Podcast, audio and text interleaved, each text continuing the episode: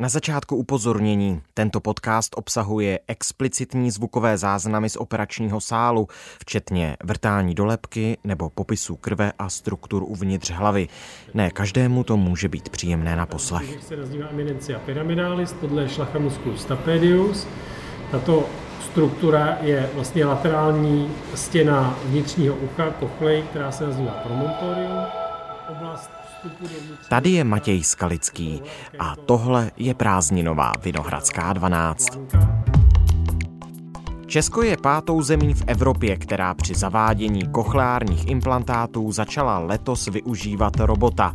Jmenuje se Robotol. Ten spolu s lékaři pomáhá pacientům znovu slyšet. Jak?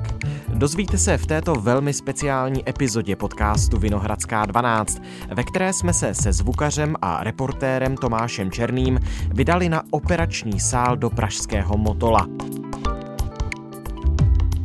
Uslyšíte nás v podcastu oba. Hlavní roli má ale vedoucí operatér Jan Bouček z Motolské kliniky ORL a chirurgie hlavy a krku.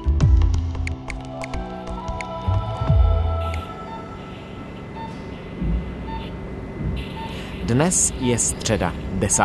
srpna. Pražská fakultní nemocnice v Motole, minus první patro, jeden z operačních sálů.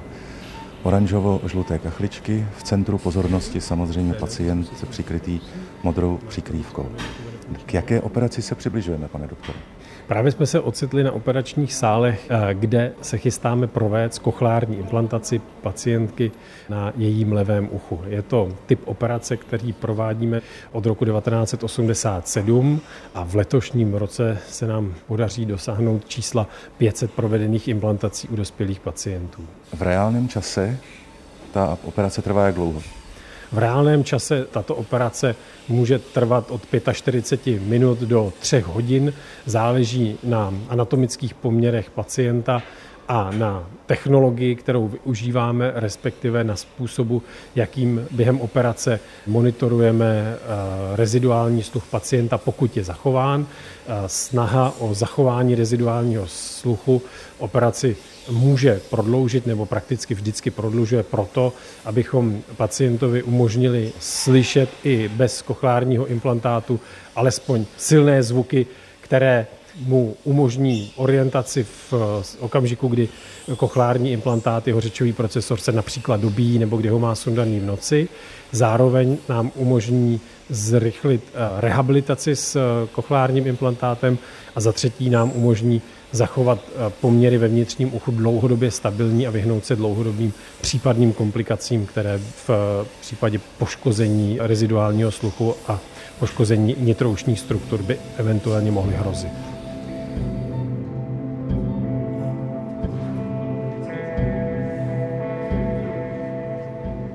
Kochleární implantát je přístroj, který pomáhá lidem slyšet pomocí elektrické stimulace nervů. Lékaři s tímto způsobem obnovy sluchu experimentují už od půlky minulého století. Samotný implantát se skládá ze dvou částí. Tou první je stimulátor, který dnes budou lékaři pacientce implantovat do kosti. K němu je připojený elektrodový svazek, který vyvrtaným tunelem vkládají do hlemíždě ve vnitřním uchu. Druhou částí implantátu je pak řečový procesor. Ten se nosí na hlavě nebo třeba za uchem. Obě tyto části spolu bezdrátově přes kůži komunikují.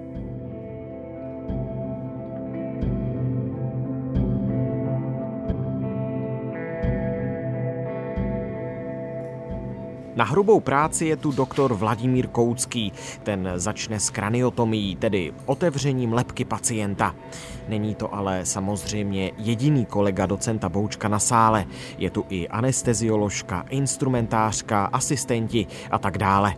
Docent Bouček už mluvil o tom, že u některých operací lékaři monitorují přímo na sále takzvaný reziduální sluch.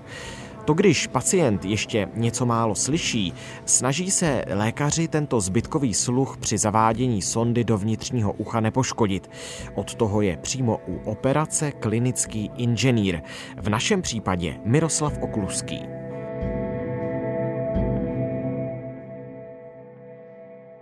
Pane Vladimíre, vy na rozdíl od operatérů nemáte v rukách skalpely, pinzety, frésky a podobně. Vaší zbraní je počítač? Ano, mou Jaká zbraní je... na operačním sále je počítač. Jaká je vaše role tady? A má role přichází až v závěru operace, kdy chirurg zavádí anebo zavede elektrodu do vnitřního ucha.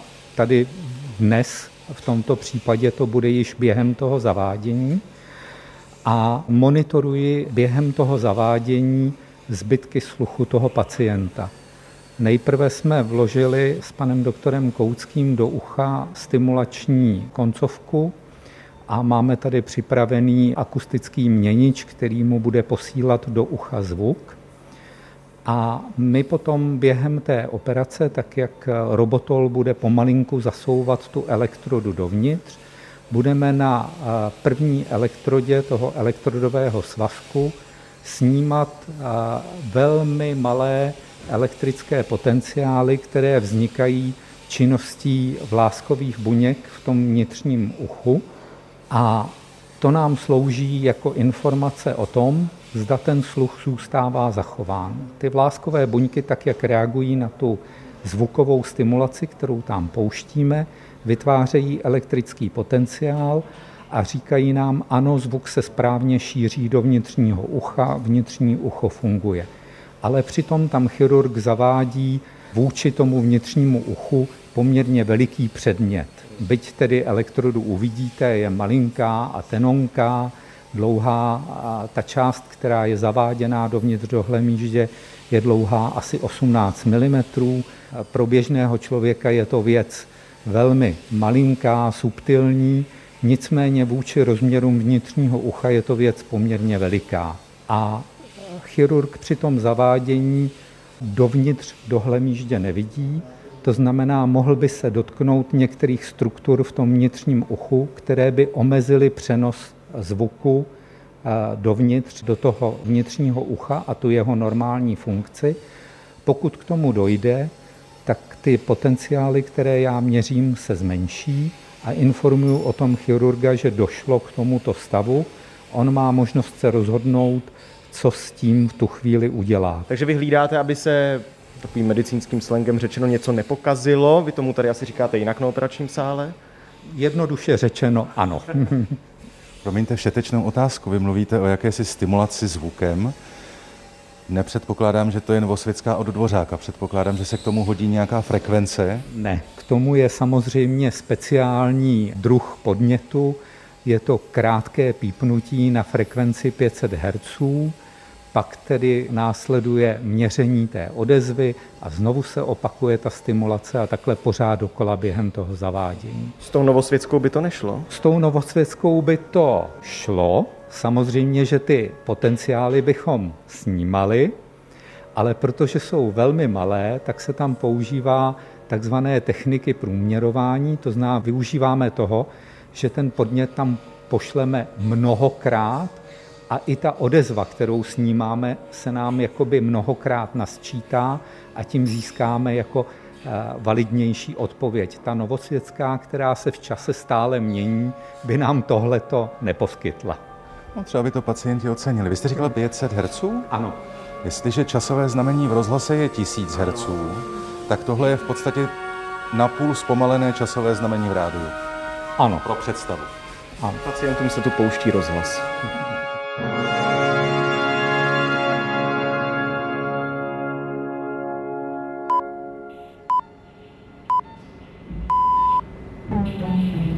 Teď začínáme vrtat.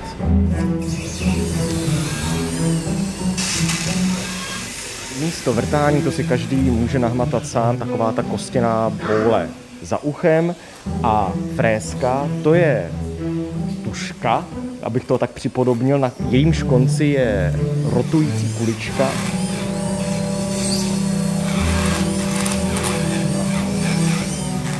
Ona odvrtává kousky té kosti, které jsou pak odsávany vlastně odsávačkou pryč.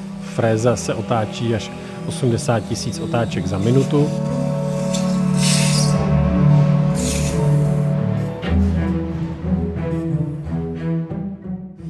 se vrtá, tak se už objevuje v kosti důlek, v něm různé dutinky. Pan doktor Koucký, který provádí první část operace, připravil přístup na ploše spánkové kosti, která se nazývá plánu mastoideum a začíná otevírat pneumatický systém mastoidu, což je prostor, eh, který je za uchem každého z nás. Je vyplněn takzvanými sklípky, což jsou prostory vytvořené v kosti, vyplněné sliznicí u zdravého ucha. A tento prostor, tento koridor musíme pomocí eh, frézy otevřít, to znamená eh, odbrousit. My si povídáme u nohou ležícího pacienta v celkové anestezi a mezi tím, co si povídáme, tak se díváme na obrazovku mikroskopu a sledujeme, jak váš kolega vrtá tou frézkou v tom prostoru za uchem. On celou tu operaci provádí pod mikroskopem. Dívá se do mikroskopu, aby měl lepší, přehlednější pohled na to, co se děje. Už vytvořil takový malý bazének, lehce naplněný tedy krví za tím uchem, kterou odsává a právě tou odsávačkou a dál se provrtává. V jaké fázi v tuhle chvíli toho vrtání je? Orgán sluchu a orgán rovnováhy, spojený pod jeden název vnitřního ucho, je umístěn uprostřed spánkové kosti. Spánková kost je pyramida, skutečně má tvar pyramidy, která je uložena v uprostřed eh, lepky a je to oblast, která je tvořena velice pevnou kostí.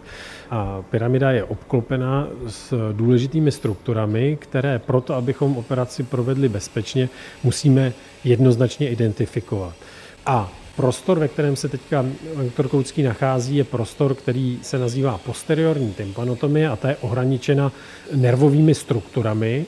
Ta, která je nejdůležitější, je lícní nerv, to znamená nerv, který inervuje polovinu obličeje a při jeho poškození by došlo k omezení hybnosti víček, omezení hybnosti eh, koutku a eh, vlastně celému poklesu obličeje pacienta, což z hlediska kvality života pacienta je poměrně významný eh, zásah a toho se v případě jakékoliv ušní operace snažíme vždycky vyhnout.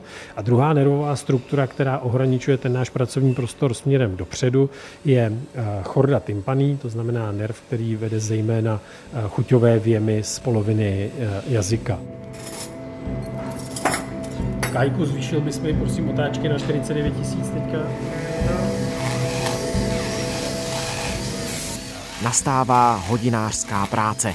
Operatér musí vyměnit nástavec na frézce, onu hrubou kuličku zajemnou a bedlivě přes mikroskop sledovat, co přesně obrušuje, aby nijak nepoškodil ucho pacienta. Cesta k hlemíždi ve vnitřním uchu je dlouhá. Chirurg doslova hledá světlo na konci tunelu, v našem případě okrouhlé okénko, to je totiž brána do vnitřního ucha, kde je i hlemíšť. Tam bude potom robot zavádět elektrodový svazek kochleárního implantátu. Je tam taková blanka na tom okrouhlém okénku, kterou musí lékař propíchnout ostrou jehlou. Pak už je ale cesta volná. Tak ten. Je vidět krásně teda membrána okrouhlého okénka, cesta, kterou si chystáme pro to, abychom mohli zavést elektrodový svazek. Pěkninku, prosím. Když mluvím o vnitřním uchu, tak je možná čas popsat, co to vlastně je. Lidské ucho se dělí na tři části. Vnitřní, střední a vnější. Vnější ucho je to, které částečně sami vidíme v zrcadle. Boltec, chrupavka, no a pak taky zvukovod, který si možná čistíte od ušního mazu, byť ucho má svou samočistící schopnost. A taky sem spadá bubínek, blanka, kterou je potřeba občas propíchnout u lékaře, když nás zrovna ucho bolí. Ono strašně bolí i to propíchnutí, ale jenom chvíli. Naopak uchu se uleví.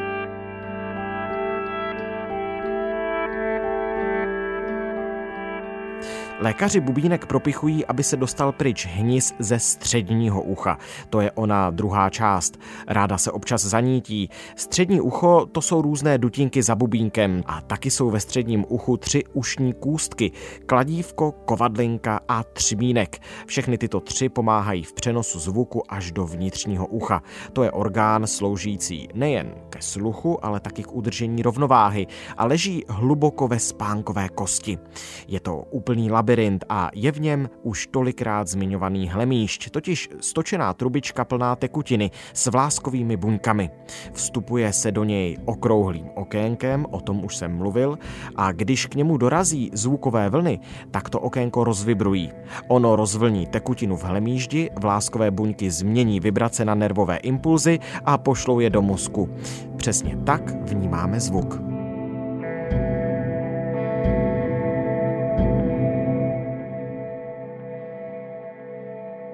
Děláme takovou tu hrubou práci pro to, abychom se za momentík dostali k tomu nejzajímavějšímu a to znamená robotickému zavedení elektrového svazku. Tohle je vlastně příprava místa, kde bude ležet implantát pacienta.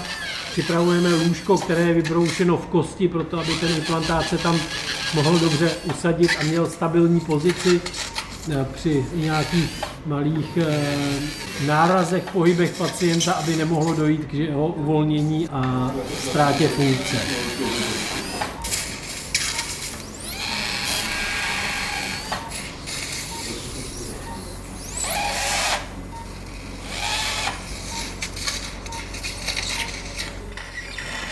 Teď už jsem poprosil sestřičku, aby mi připravila implantát. Implantát je připraven ve sterilním balení, eh, nachystán, eh, zalijeme vodou, tak abychom minimalizovali povrchové napětí.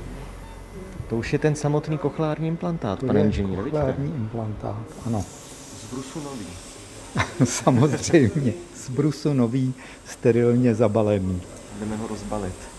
A jdeme ho připravit proto, aby si ho mohla instrumentářka převzít a a předat ho potom operatérovi. To je hodně kuriozní a hodně nevšední forma unboxingu. Je, je to přesně tak. Influenceři se tím živí. Je to krabice na takový menší tablet, ale přitom se v ní skrývá opravdu malé zařízení. Které je na tom vyobrazení na té krabici trošku vypadá, jako kdyby to byla počítačová myš. Ono ještě menší, Tomáš. Včetně toho ocásku. Hmm, taková ta stará. Ano, ano, ano, klasická. Ještě drátová. Jo, jo, jo. jo. A teď už je to jenom bomboniera, když se to vyndá z té větší krabice. Růžová nálepka sterilizováno. Teď už to vidíme před očima. 5-6 cm dlouhá věc. A v posledním ještě nesterilním pouzdře, uvnitř je ještě jedno sterilní, které převezme instrumentářka k operaci. Moje běžná uživatelská zkušenost říká, že když to rozbalím a nebude to fungovat, tak to můžu reklamovat.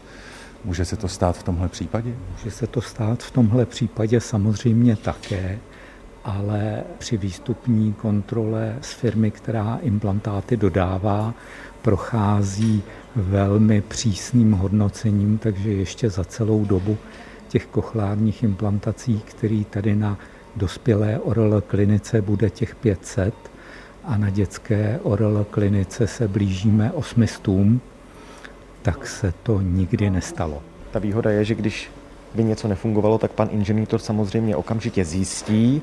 Jelikož kochlární implantát není sám o sobě unikátem, tak tu jistě jsou i náhradní díly. Teď už kochlární implantát převzala instrumentářka.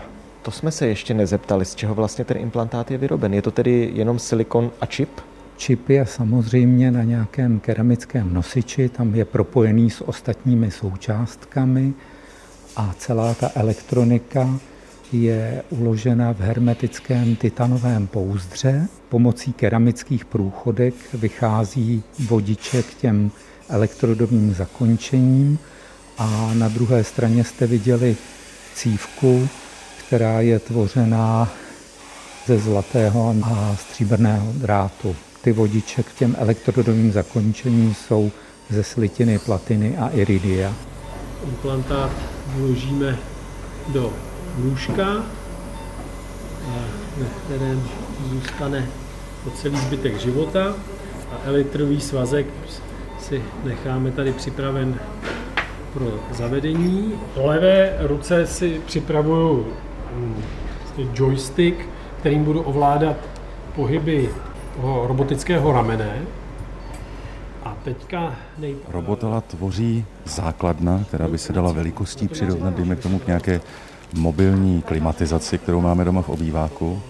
a z toho na jedné straně vystupuje co si jako žirafí krk, asi tak do výšky lidské postavy a je k tomu ještě přidělaný počítačový monitor. A celé je to bílo-modré. Já bych potřeba asi ten joystick přesunout. Tak, můžeme Kájo, prosím, sem ke mně. Tak, a teď začínám eh, připravovat cestu zavedení eh, robotolem. To robotické rameno má schopnost eh, se pohybovat rychlostí a směrem, který je nadefinován vlastně pohyblivostí ve třech rovinách. A nakonec toho robotického ramena upneme do speciálního držáku elektrodový svazek a robotické rameno umožní zpomalit rychlost zavedení až na 0,1 mm za vteřinu, což je extrémně pomalý pohyb. Taková třetí ruka doktorova. Taková, taková třetí, třetí ruka mimořádně stabilní a mimořádně pomalá. Jak moc by to nedokázala lidská ruka? Lidská ruka by část toho dokázala a část toho nedokázala. V čem je lidská ruka lepší, je v rychlosti a bezprostřední reakci na změny, které vnímáme eh, z operačního pole a z toho místa, kde se pohybujeme. Na druhou stranu rychlost toho zavedení, jeho plynulost, kontinuálnost a schopnost ten pohyb zastavit a vydržet v daném bodě desítky vteřin nebo i minut, jednotky minut, bez toho, aniž by ten elektrový svazek se kamkoliv pohyboval, je jedinečná a to by lidská ruka nikdy nedokázala. My v průměru rukou elektrodový svazek zavádíme eh, několik desítek vteřin, řekněme mezi 90 a 120 vteřinami, zatímco inzerci eh, pomocí robotického systému provádíme řádově mezi čtyřmi minutami až eh, ty nejdelší inzerce jsme měli asi 20 minutové, kdy reagujeme vlastně na podněty, které dostaneme od klinického inženýra, který v průběhu operace monitoruje eh, zachování reziduálního slyšení pomocí elektrokochleografie a na signály, které eh, od něj získáme, jsme schopni zareagovat tím, že inzerci zastavíme, znova zhodnotíme, změříme a některý z parametrů můžeme změnit tak, abychom dosáhli co největší šance na zachování reziduálního slyšení.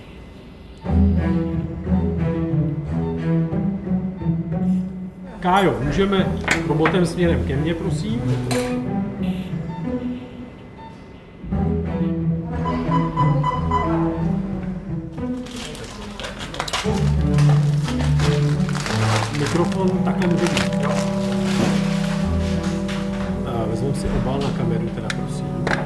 Kájo, vydrž ještě no, na cívku, na to měření, víš, aby jsme to nachystali. Takže tady na ten joystick mám tohle. To, tohle Kája, nebo respektive ty. A Mirku, ty máš uh, připraveno, tak vydržte tohle, to jenom připravím.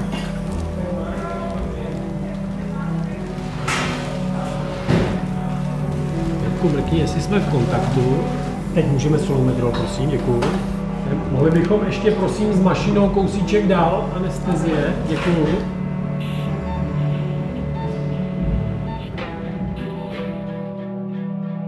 Začínám vkládat elektrodový svazek do vnitřního ucha do skla Postupně dochází k zanořování elektrodového svazku do vnitřního ucha. To zavedení je velice plynulé.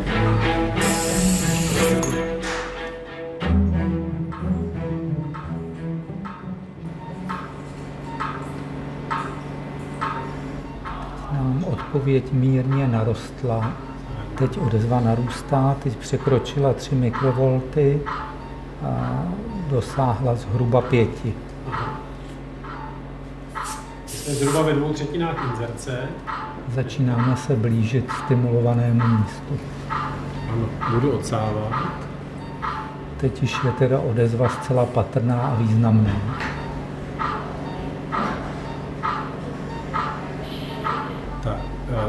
Mého pohledu do plné inzerce zbývá 1,5 mm.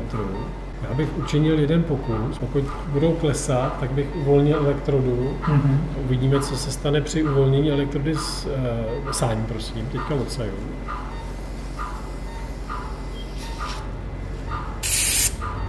Ano, přineslo nám to mírné zvýšení někam na 12. Tak, teď zbývá poslední milimetr a půl, budu pokračovat. Doktor a inženýr jsou každý na jedné straně lůžka s pacientem, musí spolu neustále komunikovat. Zavést sondu, aby pomohla, ale nic nepoškodila, je totiž nesmírně precizní práce. Funguje to asi takhle.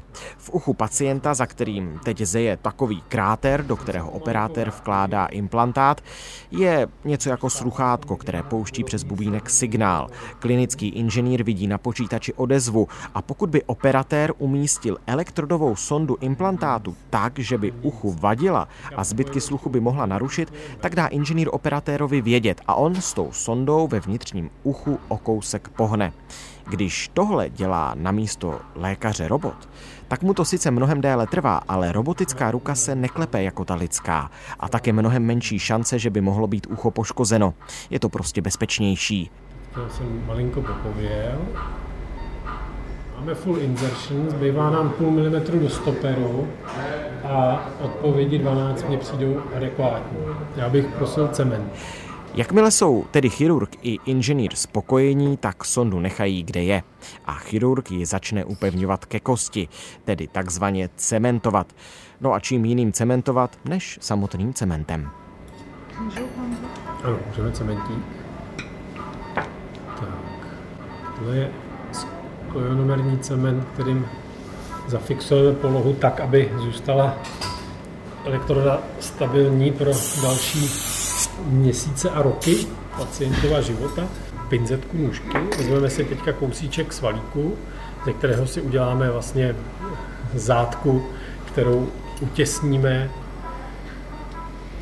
Kontakt mezi membránou okrouhlého okýnka a elektrodovým svazkem a zabráníme tím úniku perlinfy z vnitřního ucha a zároveň tím zabráníme průniku případné infekce z nosohltanu e, středního ucha směrem do vnitřního ucha. Takže je to ochrana pro, dlouhodobá ochrana pro vnitřní ucho. Kájo, poprosil bych teďka o odvezení robotolu z... Vydrž, já, vydrž, vydrž, vydrž z levného pole. Tak, teď je robotou tvůj. Chceš dvojku nebo trojku pod koží? Uh, trojku. Čtyřku. A trojku s menší jehlou, ať se tam dám otočit. Výborně, děkuji. Mirku, teďka jenom upravím pozici elektrody.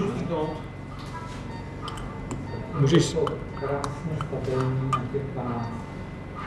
Vynikající. Tak, my můžeme teďka, prosím, Gaspony. Tak. Kostičky jsou namočené v antibiotiku, které slouží jako protekce e, cizorodného materiálu, který jsme vložili do těla pacienta pro případnou infekci. Je to prevence toho, abychom e, minimalizovali šanci na infekční komplikaci. Naštěstí jsme eh, v průběhu eh, implantačního programu žádnou explantaci, to znamená odstranění implantátu pro zánětlivou komplikaci neměli a doufejme ani mít nebudeme. Mirku uvolňuju teda rozvěr a začnu šít. Slyšeli jste to sami. Po zacementování se celý ten kráter za uchem vyplní gelaspony. To jsou želatinové houbičky. Takové zelené, vypadají trochu jako rozteklí gumoví medvídci. No a pak už se jen šije a šije a šije.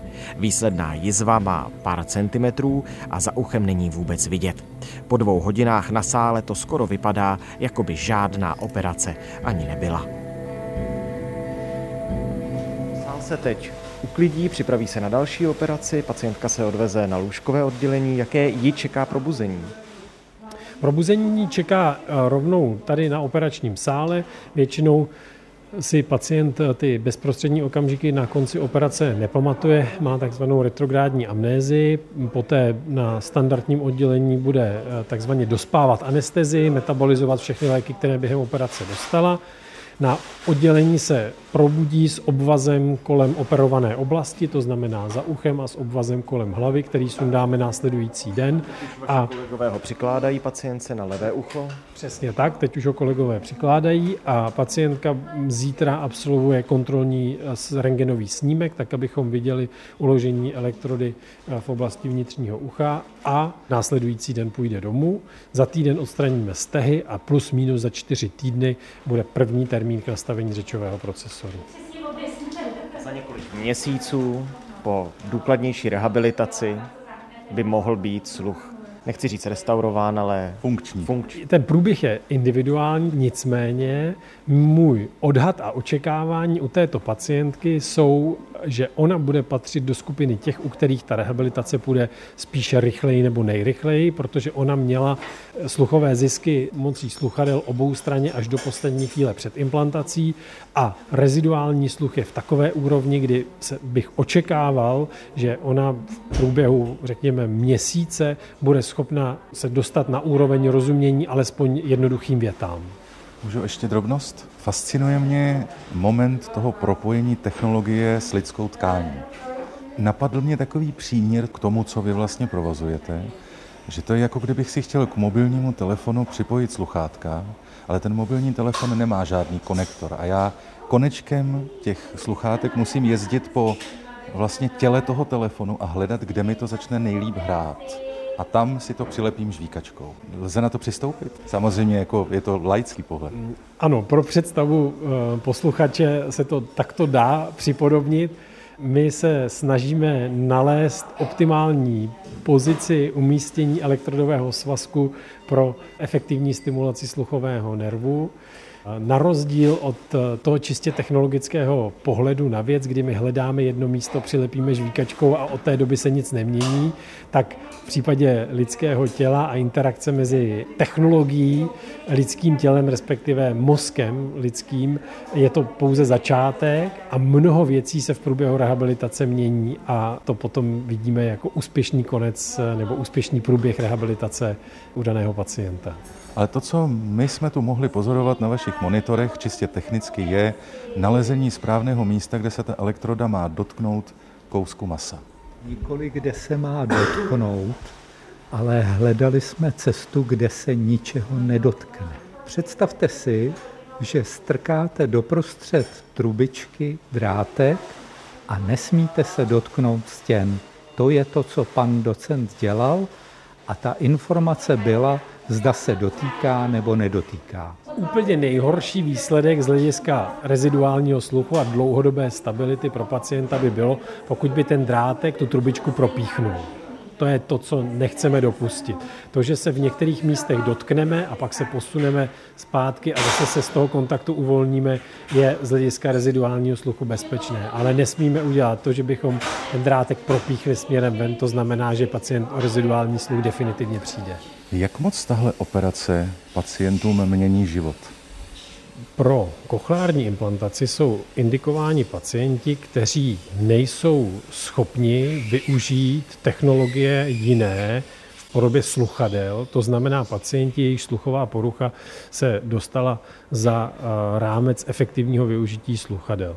Pro tyto pacienty neexistuje jiná možnost rehabilitace, kromě eh, znakové řeči a po proběhlé úspěšné rehabilitaci jejich kvalita života se v naprosté většině dramaticky zlepší, to znamená, mohou se vrátit do světa zvuků, do světa eh, komunikace eh, pomocí lidské řeči a jsou schopni vnímat eh, zvuky okolo mluvících lidí, jsou schopni vnímat zvuky, které se k ním šíří z hlediska televize, rádia.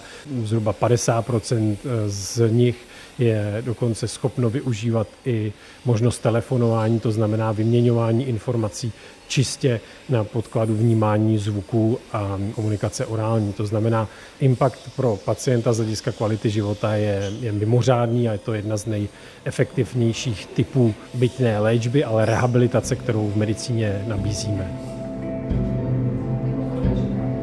Těch zpětných reakcí od pacientů máme celou řadu, jsou to ty individuální příběhy, jsou velmi dojemné a v, řekněme, při určitém obecnění jsou všechny stejné. To znamená, na začátku se pacient učí vnímat jiné zvuky než takové, jaké si pamatoval v případě dospělých pacientů, kteří přišli o sluch v průběhu života po té, co předtím slyšeli, tak se učí vnímat nové zvuky, které přiřazují původním významům nebo původním zvukům tak, jak je znali.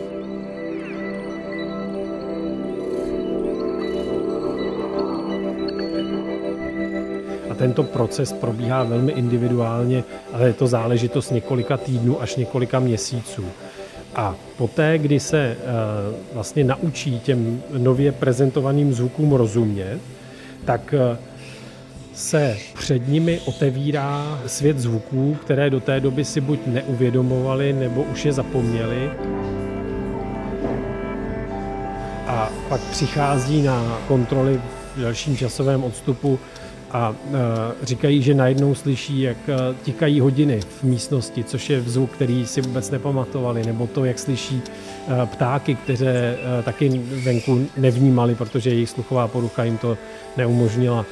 A ten eh, největší impact a ten největší posun, eh, který eh, pro ně je, je, nebo se dá najít nejčastěji v pracovním a v rodinném životě, kdy se z pozice, ve které nejsou schopni v práci komunikovat s lidmi telefonem nebo bezprostředně, tudíž už se necítí být odstrčeni, nebo v rámci rodiny jsou schopni se domluvit s, se svými blízkými a úplně nejmarkantnější eh, rozdíl je vnímán a popisován eh, většinou prarodiči, eh, kteří se cítili odstrčeni od péče od své vnoučata tím, že ne, neslyšeli, nebyli schopni s nima komunikovat, nebyli si dostatečně jistí, že zvládnou o ně péči, ať už komunikačně nebo z hlediska toho bezprostředního kontaktu v průběhu dne.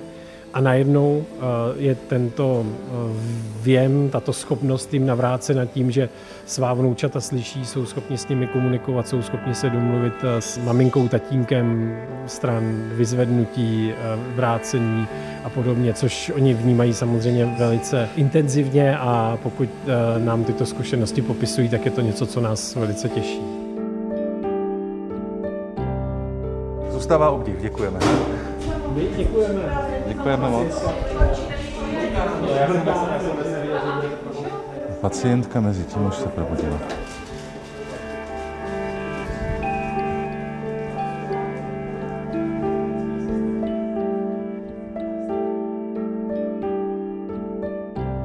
Pacientku čeká dlouhá rehabilitace.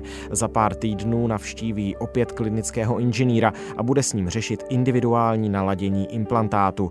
Ono to není totiž tak, že člověk hned druhý den slyší, vnímá spíš všelijaké rostodivné zvuky, ale těžko to připodobnit k něčemu, co slyší zdraví lidé.